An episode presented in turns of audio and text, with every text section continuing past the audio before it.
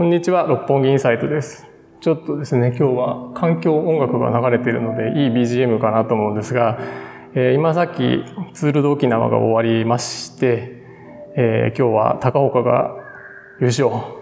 はい、優勝しました。ありがとうございます。おめでとうございます。ということで、ちょっと二人で速報的なポッドキャストでも送ろうと、おお届けしようと思ってます。えまあみんな高岡の話聞きたいと思うんですけど、一応ちょっと僕も出たので、先に、先にもうショートに、ささらっと。さらっとマスターズの方。はい。えまあ、マスターズの方はですね、まあ、やっぱダブル山本が強いとは言われてたんですけれども、えーまあやっぱ序盤から結構早い展開で、僕はあっという間に1回目の集団で、あの、上りでドロップしまして、その時に先頭の集団は何人ぐらいいたの？えー、20、多分4 5人ぐらいが抜けたんじゃないかな。結構、もうそこでいきなり絞られたんだね。うんで、そこで、後ろに、まあ、上りなんで、ポロポロと5人、5人みたいな感じで多分いて、もう自分多分そこで4、50番手ぐらいまで落ちてたと思うんだけど、まあ、下りで一人で前の集団まで追いついて、その集団をなんかもうひたすら大きくしながら、うん。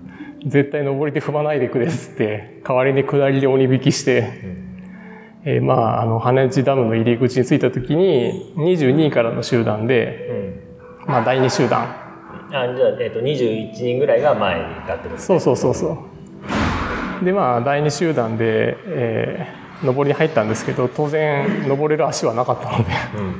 まあたらたらと登って28位でなんとかゴールしましてお疲れ様です。ありがとうございますちなみにマスターズは、えっ、と、誰が勝ったの？マスターズはね IME のなんだっけおおちょっとごめんなさい。さっきもね挨拶したんだけどあのまあ最初から話してたけど強かったですね、あの面白いのがね2位がスーパー GT に出てるオリベイラ選手でおおはいはいはいはい。上りで遅れたんだけど下りで追いついてきてスプリントに入って2位だったらしい。さすがだね。うん。やっぱりね聞いたらもうどこでも下りが速かったと。うん。今日は特にね最初路面がウェットだったウェットがね、怖かったうね。んだから上り下りのテクニックでだいぶ差がついてるね印象はあったなそうだね。まあ、中鶴さんが結構飛ばしたけど、やっぱり知ってる人は早いのかなと。あとあの、うん中鶴さんはね地元の沖縄の選手でね、そうそうね。あの昔な4位か5位ぐらい、まあそうだね、そのぐらい入ってたね、200で。で、あの、沖縄のあの、滑りやすいからか、うん。下りのコーナーで、あの、赤い、あの、アスファルト、はいはいはいうん。あれね、多分ね、濡れても滑んないんじゃないかあな。俺はめっちゃあれ使ってた。そうだね、あそこはね、多分ウェットでも平気そうな感じはあったんで、そこを使ってね、そこ抜けたあの、普通の黒いアスファルトは、もう、ほんと極力倒さないで、うん。かなり、いつも、例年に比べて慎重に下ってたね。うん。まあでもそんな中でもねやっぱ自分もしばらく沖縄にいて何回も下ってたんうで、ん、あ、そうだよね。うん。まあやっぱ。沖縄人だ。いや30日ぐらいいたんで。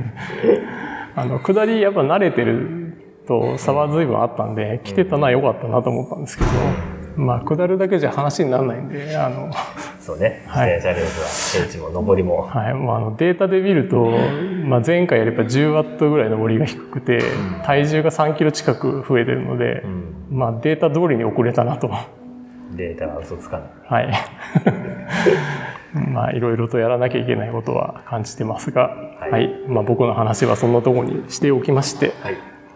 高岡は今回、えー、2回目の噴川ダムぐらいから単独2で、回目の噴火の前から抜け出して、あ、前からなんだ。うん、あのあの集団から抜け出して、うんで、五えっ、とね、まあ、3人で抜け出して、で、前にいた2人を吸収して、5人ぐらいでうん。回して、で、で、まあ、回っての3人だったんだけど、でまあ、まあ、その辺はちょっとまた後で、まあ、そこから抜け出しあ、てまあまあそうね、あの、途中で単独になって、そう、あの、噴火、2回目の噴火の途中から単独になって、そこからずっと一人で帰ってきて、ゴールまではい、行きました。はい、素晴らしい。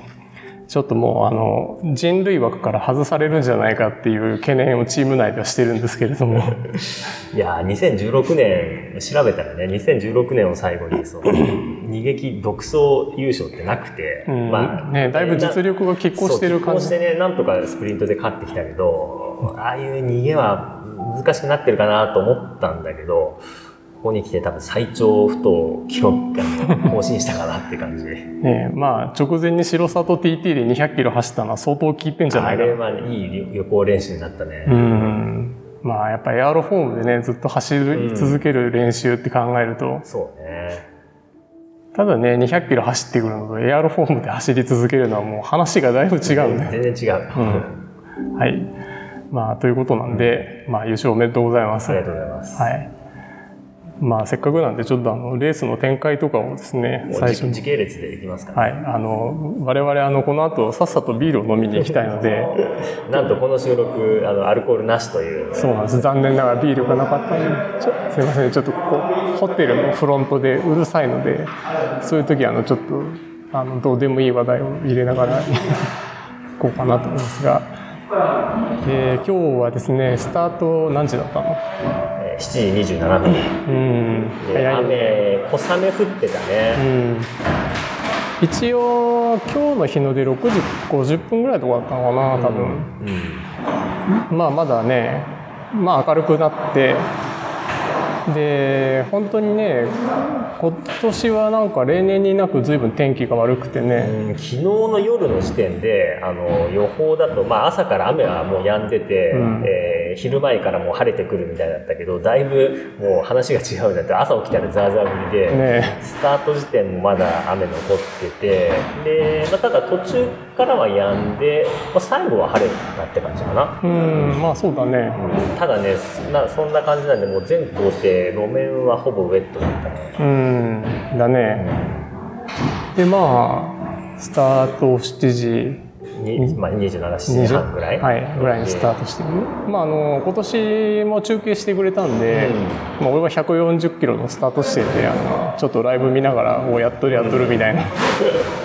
いやもうねスタート直後今年は何といってもやっぱ結構積極的に、あのまあ毎年ね逃げはあって、うまあ今言っちゃ悪いけど、まあ、適当な逃げができてそうね。っていうのがあの、まあ、結構優勝候補として見てた石井君がもう初めから積極的にいってて、ん。うん。石井君はね、ニセコクラシックもね、まあ、あれは総合優勝というのはないけど、一応まあ、ね。総合優勝して、しかも最後ね逃げ切ったっていうことで、まあ、ちょっと注意してたんだけどガンガン前に行ってて、まあ、石井君行ってのは、まああのまあ、それ、まあ、見てればいいかなと思ってたんだけどあの井上涼君が、うん。それにこう乗っかってね一緒に逃げたがってたんで、井上君はねやっぱ高速巡航能力が異様に高いので。マグロって言われてるからね。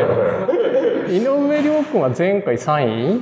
前回3位、その前が2位かな。まあ、あの、パワーだけで見たら高岡より多分高いだろうし。いや、全然高いでしょ。ープがね、そういうので。うん普通に勝負したらまあねなかなかちょっと勝ち目は少ない選手なんであ、そう、そうね。あの、やっぱロードレース的な走りはあんま上手くないんで、そういうもう、初めから行って、そのままこう、それ押し切っちゃうみたいな。まあ元部半島なんか俺ちょっとあんま全部は見てないけども、スタート直後ですでに石井君がなんか45人で逃げてたように見でたそこにね、井上君がジョインしたいって、もうそれがね、なんか、なんか出たり入ってるよね、何回かあったのよ。あじゃあやっぱり逃げる追いつく逃げる追いつくみたいな何度も何度もやって。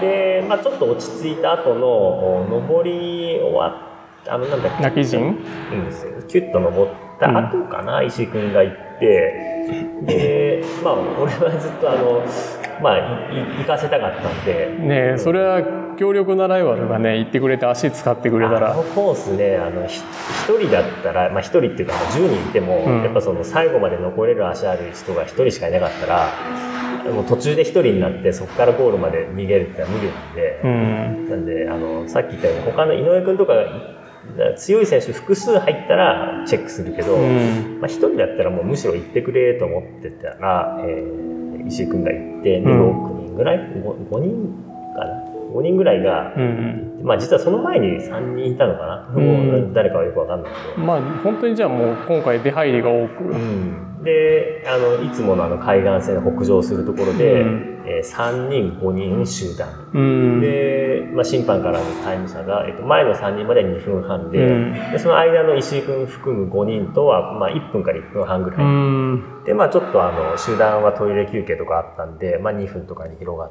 てっていう感じで1回目の噴火は。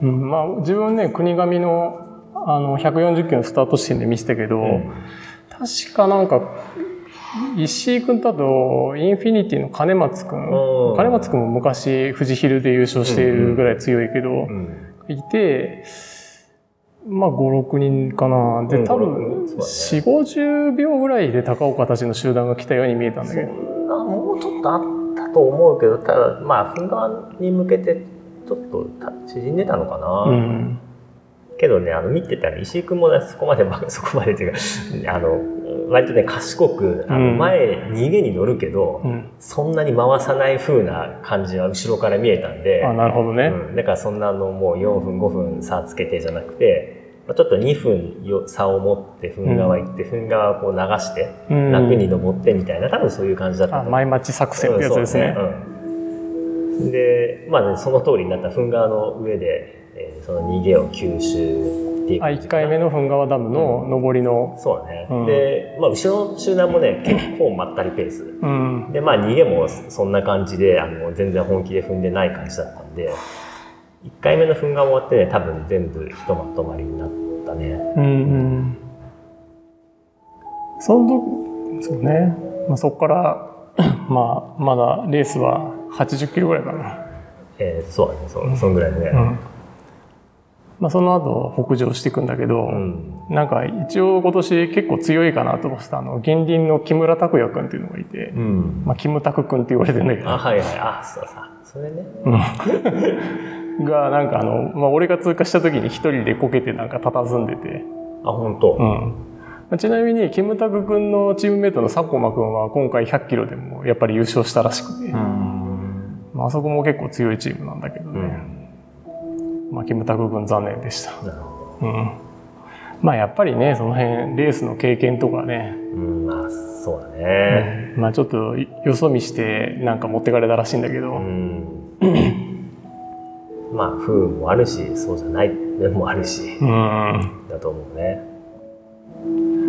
でまあ北上してまあ210キロもその後のアップダウンとか奥とかも特に何事もなく？そうだね。あのまあそこら辺でちょっと2回目のトイレ休憩かななんて話があったんで、まあ、そこまではもうゆっくりで。であのなんだっけ？あの上り。ちょっと長い。奥の？奥奥奥の上りもおもうそうね。まったり。あそう。そこのね奥の上りの最後の方で石井君がまたペース上げておておで木村君石井君あと誰だっけな？木村君っていうのはうちの六本木エクスプレスの木村君でニセコクラシックでは総合に木村君かあああ誰か忘れたけどなんかね3人ぐらいこうちょっと前に飛び抜けて、なんかあれだねその石井君木村って聞くとなんかちょっと若さを感じる。まあまあそうだね、うん。あのやっぱまだそこからいけたらどんだけ強いんだろうって感じだけど。まあ、実際そこら辺からも行ったんだけどね、うん。でねそう奥のの上りの頂上付近でちょっとペースアップして、うん。でまあ木村君も入ったし3人強そうなんで、まあ、後ろもねちょっとそこで、えー追うんだよね、うん。で、えーつまあこう捕まりかけたところでさらにまた石井君がそこから上げて、すごいね。うん。でねやっぱりそれでね集団から抜け出たのよ、えで、えーっとね、あと、あと2人ぐらい行ったのかな、うん。で3人ぐらい抜けて、で、そのまま、あそこからもう海岸までビュンって下るじゃん。うんそこを踏んでってね、もう見えなくなって、3人、あ、へーで決まったなと。で、まあね、そこはいいんだけど、な俺も別にね、あの、そこから行くつもりなかったんだけど、ーうんあの、まあ、集団の前の方にいてさ、あの、アタックするとさ、う大号令かかるわけですよ。うん行ったぞーっつって。はいはいはいちょっとそれをね、あの、お茶化してやろうと思って、うんあの、埼玉クリテでプロがやるような、うん。もう軽いギアでこう、わわざとこう、シャカシャカってこうやって。埼玉クリテでプロがやるようなってそういうちょっと言い方語弊があるので やめておいてもらえますか？そういうあのあれすごいいいレースでしたね。あのツール・ド・フランス埼玉クリテリウムあの、あたかもアタックしてるようだけど、えーで、足はか早く回ってるけど全然速くないという、その大号令かけて、えー行かねえよっていう、ちょっとこう、えー場を和ませたわけですよ。うん。でもなんか「行ったぞ!」って「あれ行ってねえじゃん」って いう感じで後ろが踏んだ隙に そっから踏んで、実際になるほど。そうそういうちょっと二段アタックでね抜けてて、うんでねそのままあの石井君まで一人でブリッジして追い。ついたのねで結局そっからもう逃げ切ったんだけど今年、なんかね、いつもあの、海岸線どこ追い風になるのに、今年そんなでもなかったよね。えっと結構いいスピード乗ってたのは風だったのか、俺が調子良かったのか分かんないけど、うんけどね石井君ねその時もう辛そうだったから うちでね、えっと、で前に逃げてたのを、えー吸収してね5人だったのかな、うん。だけどね回ってんのは、えっと、石井君と俺と荒滝君うん。3人で走ってました荒滝くんも強い。そうね。それのメンバー良かったんだけど、だ俺はもうね、もう行くんだったらこのまま石井君とお逃げて、で、後ろから何人か追いついてきてみたいな展開もありだなと思って、結構ね、あれはね、あの、もう本気で逃げてたね。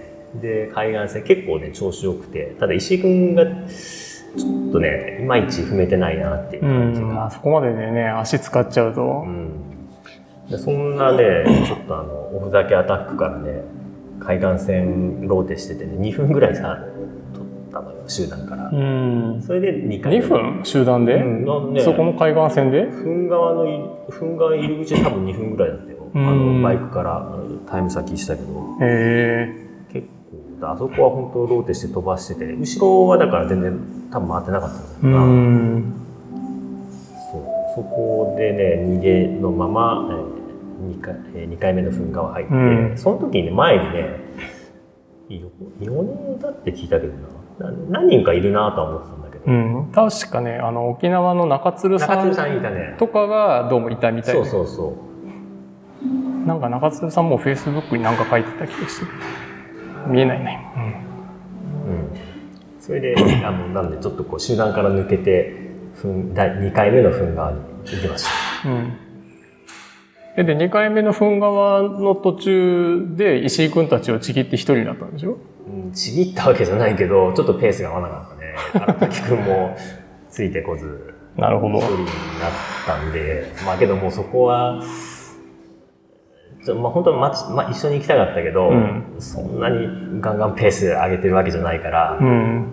もう自分のペースで行くかと。まあ、正直ね、あんま登り得意じゃないんで、あんまりいいペースじゃなかったけど、お上まで、えー集団には追いつかれず、うん。で、途中で中鶴さんパスして、で結局そこがね、先頭だったのかな。前に、まあ、あと2、3人いるかなと思ったけど、なんかそんなような書き方だうんった多分ね、中津さんが先頭だったっぽい。うん。で、その後に、えー頂上をクリアして、ってことは俺、あれ三学賞取ってるのかな。って言ったら置いてあるんじゃないの？やけど、あの、取ってるはずだ。あ、本当？ししかもその後2回スプリントポイント取ってる。あ、あれね、送られてくるの、後日。あ、そうなの？楽しみだ。え、でもさっきあの、あれ、俺とピックアップしなきゃいけない。140キロの人もらってたように見えたけどな。まあいいや。あの、そうそう、なんでね、2回目の噴火は俺もその場でもらったけどな、前。あ、そう。なんかでも、瓶とかいっぱいあって、これどうやって持って帰ったらいいんだろうちょっと悩んで、これあげますとか言って周りにいる人になんかあげたような気がしたけど。ちょっと菅間さんに連絡してみようん。う。なんで、その2回目の噴火は多分ちょトップで通過して、えー補給所行って、うん。だまあね、その先頭だったから後ろとのタイム差俺は分かんなかったけど、うんどうもまあ1分弱とかそんな感じだったらしいね。で、下りはな、さっき言ったようにかなり慎重に。うん。で、なんか聞いたところその後ろで落車あったみたいね。そうね、その高岡が抜いた中鶴さんと2人ぐらいがいて、なんか前の2人がちょっと横に動いたかなんかで中鶴さんも持ってかれて3人こけたのかあ、な。中津さんもこけたんだ。うん俺はあの、そこ下ってる時に中鶴さんがもう収容者にいたので、あ、そうだったんうだ。ん、あら中鶴さんっつって、うん。やっぱ慣れてるから余計危ないっていうのもあるのかなってね。なんだろうな、その横に動く。で、こけたのはな、滑ったのかね、その、こけた人は。うんまあそういうのか曲がりきれなくてちょっと膨らんだとかなのか、まあ、ただ自分も本当にあのあんまり人には寄らないようにしてたね、下るときは。もう抜くときはスパッと抜いちゃって。うん、そうその方がいいうん。で1回目のさ噴火は集団でクリアして、うんその下り見てもやっぱりそのいつもほど集団で下るメリットないっていうのはあのまあウェットだから、うん。あの寄れないしね。うん、で飛ばしてもあのつい後ろついてこないから結局待たないといけないし、うん。でまあちょっと変なリスクもあるしっていうのもちょっとあったかなその集団から逃げて前で走るメリットとして。そうね、まだその2回目の時でももう雨は止んでたけど、やんでたそうやんでたけどはウェットだったね。うん。うん。で、補給場すぎて、もう救助すぎてあのダウンヒル。うん。あのあっちはまもう乾いてたね。いやウェットだね。本当、うん。まあ時間が俺の時40分ぐらい後ろだから。いやね8割乾いてても2割ウェットだと、うん。それがねどこで出現するか分かんないから。前にね、あそこでヤンバルレンやった時も濡れてて、うん。噴側は濡れてたけど、あっち側乾いてたんで、うん。なんかいけんのかなと。だけど結構ウェットでねそのさあの学校坂に行くうん。までバーンって下るじゃん、うん。でその一番さ最後、まあ、右コーナーあんでね。うん。であそこまあドライだったら全く問題ないんだけどああそこ嫌だね、あのあそこねおっとっとっつってねあのい歩道まで行って、う歩道からピョンって降りるあれをやりましたよ、で、いきなり終わるとこだったじゃん。まあまあねあのあ安全倒さないように行ってからそこまで行ったんだけど、うんだけどねちょっとあれはそうオーバーランしたね。さすがウェットだったから。うん。そう。で学校坂も一人で突入し、うん。やっぱ登けどねやっぱ登れてたね。結構、うん。あの過去逃げた時よりも余裕を持ってね、うん。さっき見たけど320ワットぐらいかな、まあ、そのうんそんなもんだけどあのなんかあい以前逃げてた時よりはあのいい感じだなっていうのはそこで感じた、うん。前逃げた時は、えっとね、一番長いのはね2015年に、うん。えー多分ねやっぱり2回目の噴火の終わりぐらいから一人で逃げた。なるほど。その時は本当もうきつかったわ、ね、足つったし。で今回はねやっぱ足つんなかった。お素晴らしい。本当ね成長しましたよ。まあやることをやらないとね、なかなか自転車乗ってるだけだと、そうねこれは本当ねここここ3年ぐらいかな、つらないで走れるようになったんだよね。これはねもうトレーニングの蓄積かなと、うん。まあちまあ、あとはもうねやり方というかね。うん。おかげさまでありがとうございます。まあちょっと宣伝しておくと、あの、やっぱハムスタースピン的なあの、フィッティングとかもね、そうね。あの、もう少し世の中に広げていきたいなと思ってますんで、これはね本当にね自分がこう身をもって前はこう釣ってからが勝負と思ってたけど 今日もね本当あんだけずっと限界で走っててね足つんなかったのは収穫ですまあ釣らない方がいいよね、絶対。そりゃそうでしょ嫌だもんね、釣ったら。ただやっぱパフォーマンス一気に落ちるからうね、ん。はい。学校坂越えてからだって長いでしょ。あのねあんその後またねだらだら登るんだよねね高いのとこまでねそこがね一番きついあでね学校坂でそうその時にね審判車が来て、うん。なんか後ろでクラッシュあってちょっとごたごたしてるっつって、でやっぱ2分ぐらいだったかなさ。あ。うん。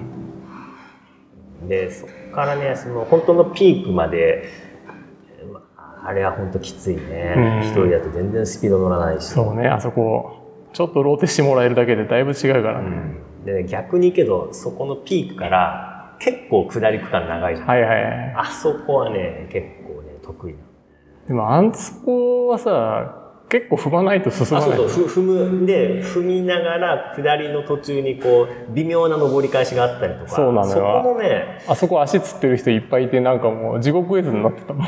あそこのねリズムがね自分にすごい合ってて、うん。前回もそうなんだけどあの区間で、ね、絶対タイム差広げられるのなるほどね。で下り区間でちょっと稼げたかな、うん。で、まあ、下って海岸沿いに出て、でまあそこからまたね何個かこ又吉坂。う、うん。まあ、大体なんか東京の人にしかわかんないけど大だるみ3回みたいなイメージなんだけど。大樽ほど大樽だって8分とか10分とかやそうそう。そこまで長くないでしょ、ね。うん。又吉が3分2分そうね。3分かな。3分ぐらいの坂がねいくつか登場するんだよね、あれ一人で走ってるとしんどいわ。いや、みんなで走っててもしんどいでしょ、そう。いやそうなんだよ実は。うんでね、まあ、タイム差2分から2分半に行ったり2分、まあ切切ってはないかな、うん。でも2分ってね結構全然安全じゃなくて、うん。3分欲しいなと思いながらただねそこってもう自分正直もう自分じゃなくて、うん。後ろが回るか回らないかもう自分はもうあの出せる力限られてるんで、まあね、もうりタイム差広げるためにペースアップとか絶対しないからまあ、残されたね、力でゴール行くまで割る、割る、割り算って感じだそうから。もう本当にできることは限られてるからもうなんかなんか祈りながら走るしかないよね 後ろ回んないでくれっつってまあでもやっぱ回んないんだよね、後ろってどそうそうなると。さあのいつもね集団で走ってたあのストレス 前に出たがらないとうか、ん。上りでガーって行って下りで足止めてうん。進まないとか、まああのああいうストレスあるから、140まあ、後ろでそれが起きまあ今年も起きてるだろうなと。140キロオープンは聞いたらやっぱりもうそんな感じで羽地になったらいっぱいいましたとかっていう。まあそうでしょうん。まあ140キロオープンぐらいだとね、めちゃめちゃ強いわけでもなく、んあれだから。ちなみにあの140キロオープンは元 BS の井上和夫選手が優勝して、ね RX の菊ちゃん、うん惜しくも2 2位、残念でした。3位、4位、2位と、2位。次1位。ねまあまあ挑戦は続きうます。ん、まあ僕はでもね、あの今日レーススタート前に和夫選手に、うんまあ、和夫選手昔全日本選手権で2位とか3 2位位、2位ね、2回ぐらいあるんじゃないかな。そうだね。まあ本当アシストのスペシャリストみたいな面もある地足はあったね、うん強いね。けど、やっぱりあの、あ、その頃はね、一緒に全日本選手権走ってる。あそだそうだね、なんか走ってるな。まあやっぱりすごいレース校舎じゃない？うん。うん。今回のコース、あの、最後羽地ダムの上りが伸びて、上りが強い選手っていうよりは、ちょっとやっぱ、上手い選手に有利かなと自分は思ってたんだよね。どうだろうな、あの、い前までのコースよりは、上り要素が増えた気がするけどね。うん。っていうのは、上りですげえ力があって離せれば、そのままゴールまで行けるじゃん。今までの方が、まあめちゃめちゃあればね。うん、めちゃめちゃある。でも、結局140キロも十何人かのスプリントになったらしくて。まあ前のコースでも一緒だよ。まあそうだけど。っていうかさ、あの、前の方こ今ほら、道路崩壊してさ、だけど来年からもこのコースでいいんじゃないかって、俺はこっちの方が好きなんだよね。やっぱ上り終わってからゴールまでが近いから。うん。まあなかなか面白かったようね。ん。で、このコースを押したいな。うんちなみに、それで、だから海岸、まあ、又吉越えて、うん補給所の玄関のの上りで、しかしその先ぐらいで、そのうちの木村くんが今度こけて、なんか佇んでて、その先でこけてたんだ。うん。確かあの辺だと思ったけど、なんかね、見たの確か上りだったんだよね。うん。なんでこけたのかはちょっと聞いてみないとわかんないけど、うんただやっぱりその、こっちでもそうだけど、あの辺来ると、おっとっととかやってる人結構いて、うんまあ疲れてくるし、集中力も切れてくるし、うん。そうだね。うんまあその辺にちょっと若さが残ってんなとうん。思ってしまったんですけど、まあ、あとね、あの、コースちゃんとああ、まあ、頭に入っているか入ってなくなかったら、あのガーミンのマップ表示で、うんあのコーナー、下りコーナーはね、み見とくとすごい便利かな。ああ、そうだね。うん、俺も最近常にそれだね。今日ず,、うんあのずっと地図見ながら走ってたから。そう、さすがにね、俺何回も走ってるんで、でも大体覚えてて、あ、あそこ頂上ですとか言うと、そう大体覚えてんだけど、ほらさっき言ったさ、疲れてくると集中そうそう力がそうそうなのよっていうので、やっぱね、そのコーナー、この先のコーナーがね、どっちか深いか浅いかとかっていう情報やっぱすごい大事だからね、確かにね。昔ニセコクラシックで大雨の時はまさにそれで下ってたけど、うん全然見えないから先が。まあ、あとね、ほら、俺みたいにさ、イタリアだなんだって海外とかはいはいはい行くと、もうあれなしじゃね、そうだよね。下れない怖くて。ね、いきなり行かなきゃいけないからね。そうそうそう。まあ、そんなのもね、ちょっと、あの、下りを安全に走る tips としていいのかなと。そうなんか下り、まあ今回もやっぱり見てると、本当下りと平地が遅い人が多いなと。うん。すごい速いのに上りは。うん。うん、あ上りはね練習しやすいからね,、まあ上り坂で苦しめばさその分速くなるけどどうしても平地下りってさあの安全に速く走る場所とかねそう教え、うん走り方を教えてくれる人がいなかったりとか、うんそこはやっぱりこうホビーレーサー全般的にうん。結構当てはまるんじゃないかね。結局さこっちもうグルペットだからさうん。一生懸命こうなんていうゴルフって言われるけど28でしょ？のうん。そこまででもないんじゃない？まあでも勝140勝負からはこぼれたけどね。そういやもう完全にいやしかもあのどんどん前に上がってって28位だから。うんなるほまあそういう意味ではあの28位と思って走22位からかと思って走ってなかったんで、ど。うん。あ終わってみたら意外と。いやよかった。いやだからあこっちもう勝負終わってるからと思って、結構他のクラスの選手とかも普段なら入れないんだけど、うん。入れてあげたりとかしてて、うん。なんかちょっと悪いことをしたかなっていう気持ちは、なるほどね。うん。まあ、少しだけあるんだけど、まあ、ただそのほらグルペットだと思って走ってたから、うん。一応セオリー通り上りほどほど、ん。下りと平地でスピード上げるをしたいのにみんな上げられないから、うん。もうほとんど下りは俺が全部先頭で。う、ん。で平地もさ同じ速度に乗せてほしいのにさ乗らないんだよね。平地のローテーションねできる人が本当にいないんだよね。もうちょっと見るとさ後ろが離れちゃっててさ。でやっぱりみんな頭が高いよね。うん。まあ140は分かんないけど、まあまあそうなんだよね。うん。なんで110だって別にちょっと前の10人ぐらいを除けば高いのいっぱいいるでしょだって、うん。そうね。うん、あれやっぱり風受けて走る練習してないとうんならないのかななんて思ったりはしながらまあ見てたんですけど、まあその辺の区間を越えて。もうそこら辺は本当に我慢というか、もうさっき言ったようにもうなんかもう祈るだけだね。まあ結構ね、けどあの、やっぱ経験があるからね、何回も結構逃げててさ、うん。あそこら辺独走してるのって初めてじゃないから、それは割と大きかったかな。まあそれやったことあるの高岡だけだからね。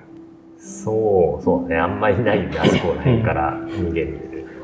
昔高岡が一人で逃げてるのに竹末さんが追いついてきたことあが2008年、あの雨の日、うん大落車にね、いきなり2連覇かと思ったけど、竹瀬さんが。もう、あれね、最後玄関から、集団から一人で飛び出して、うん。うんで、一人で追いついてきたんだよね。あなるほど。じゃあ竹末さんも別にそんなに長いわけじゃない。長いラストラスト10キロぐらいで、で、うん。1分45秒詰めてきた。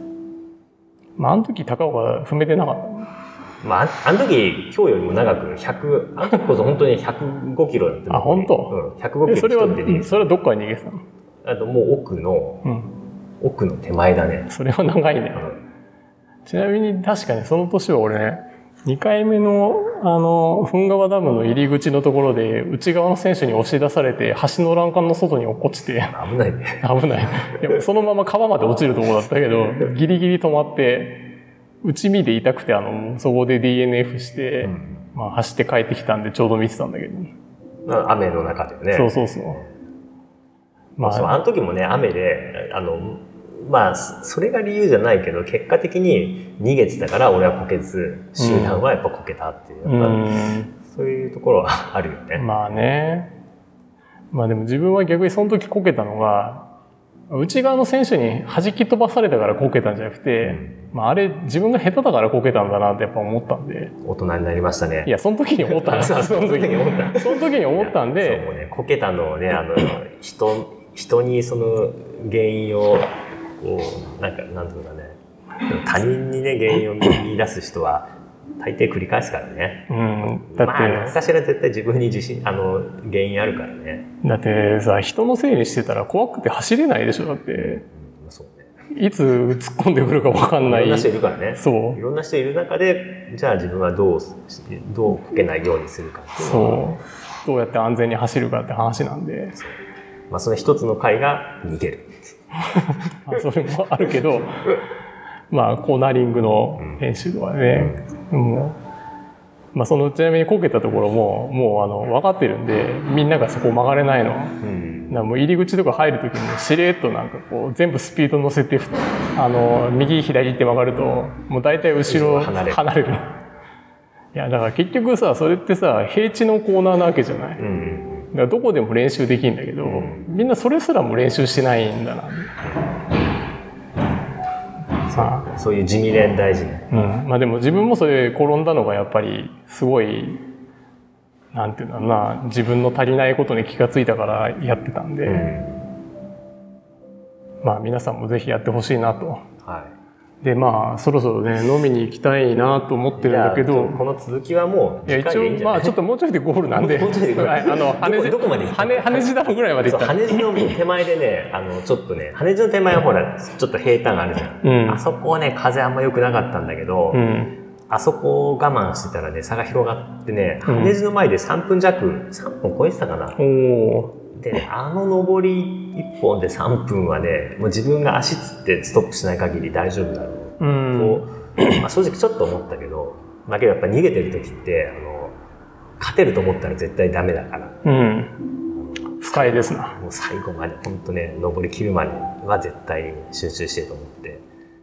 で無事登り切ってまだ2分半ぐらいで下がった。のかうな、ん。そこでまあ正直もうあとはね下りだけだから、うん。あのパンクと落車なければ勝ったなと思って下って安全に下って。安全に？はあのくだりでも結構楽しい。いそのままうん楽しいかな。あそう。普通だけど。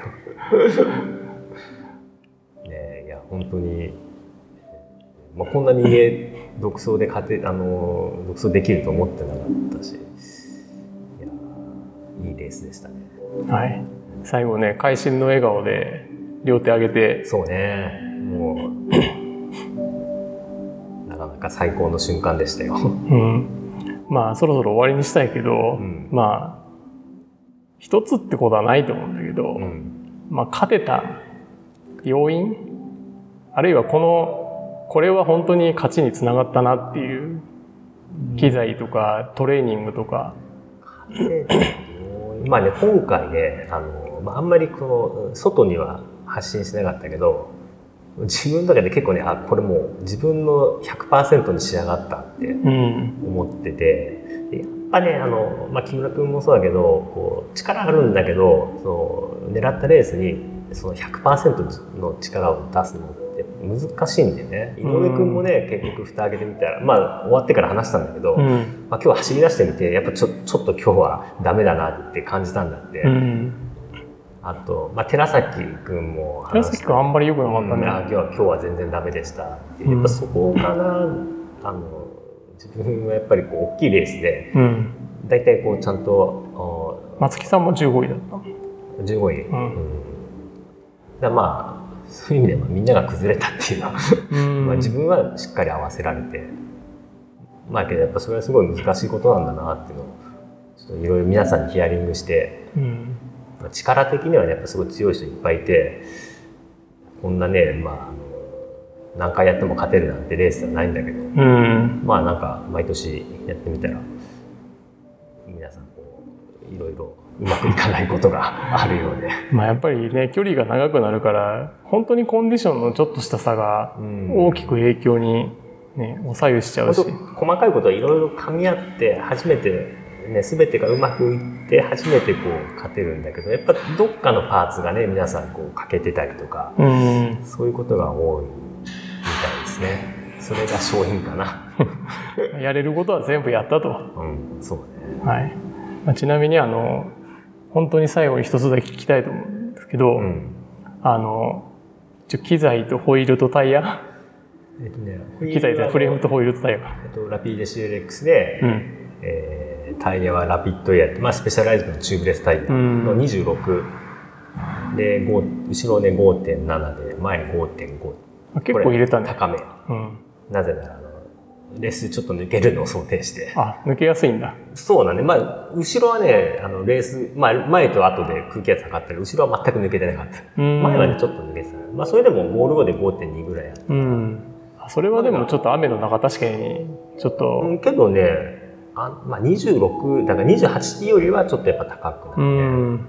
であのタイヤはやっぱり自分の体重だと5を下回るとちょっとお走りが重くなるかなっていう感じだかうんらちょっと高めの方がいいんじゃないかな、まあらしいのであのラピーデ CLX は本当にいいホイールだよね。うん。あの、すごい。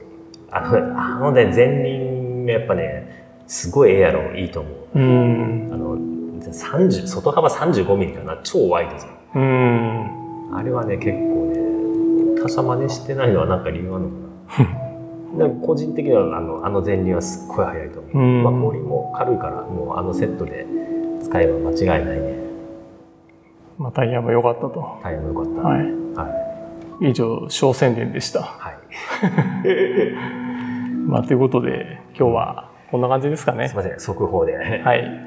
えーということで、えー7回目？あ、7回目。はい。えー7回目の優勝、おめでとうございました。ありがとうございました。えー次回は、えー何かの時にお会いしましょう。次回、うんもうちょっとね、あの月に、月に。月にノルマなんで、はい2週間後ぐらいにやりましょう。はい、了解です。はい。ではまた。はいはい、どうも。